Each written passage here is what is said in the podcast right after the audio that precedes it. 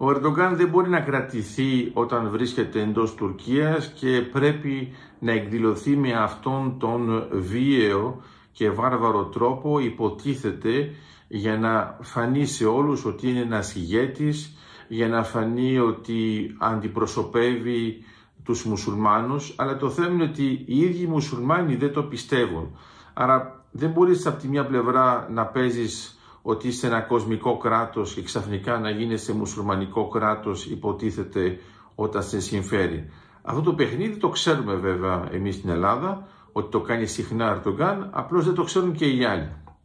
Τώρα το μαθαίνουν και βλέπουν πόσο αναξιόπιστος είναι. Έχει σημασία για μας γιατί ουσιαστικά με όλες τις δηλώσεις που κάνει ο Ερντογάν και ε, για την Χαμάς και για το Ισραήλ και για την Αμερική και για την Ευρώπη μας βοηθάει και αναβαθμίζει τεχνητά βέβαια την θέση μας γιατί όλοι καταλαβαίνουν τη διαφορά που υπάρχει μεταξύ της Ελλάδας και της Τουρκίας. Ένα άλλο πρόβλημα που προκαλεί ο Ερντογκάν με αυτές τις δηλώσεις είναι ότι όσοι προσπαθούσαν να είναι κάπου ουδέτεροι σε όλο αυτό το ζήτημα ε, δυσκολεύονται τώρα γιατί καταλαβαίνουν ότι οι δηλώσεις του Ερντογκάν πηγαίνουν μόνο προς μία κατεύθυνση και έχουν ακριβώς την ίδια. Το άλλο θέμα που είναι ακόμα πιο σοβαρό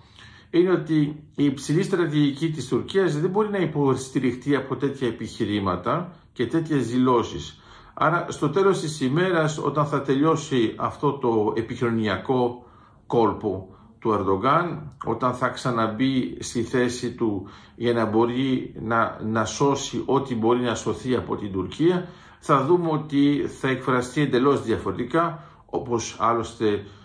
το έχει κάνει ήδη σε άλλες υποθέσεις, όπως είναι το θέμα της Σουηδίας, και θα καταλάβουμε ότι και πάλι εκεί πέρα θα συζητήσει με τους Αμερικανούς για τα F-16, με τους Ισραηλινούς για να μπορεί να κάνει κάτι με το φυσικό αέριο γιατί βλέπει ότι δεν βγαίνει, με τους Ευρωπαίους για να μπορεί να πει ότι πρέπει να έχει καλές σχέσεις παρόλο που είναι στην άλλη άκρη του κόσμου όσο αφορά την νοοτροπία, γιατί πολύ απλά έχει ανάγκη από όλους αυτούς για την οικονομία του, η οποία δεν αντέχει άλλο.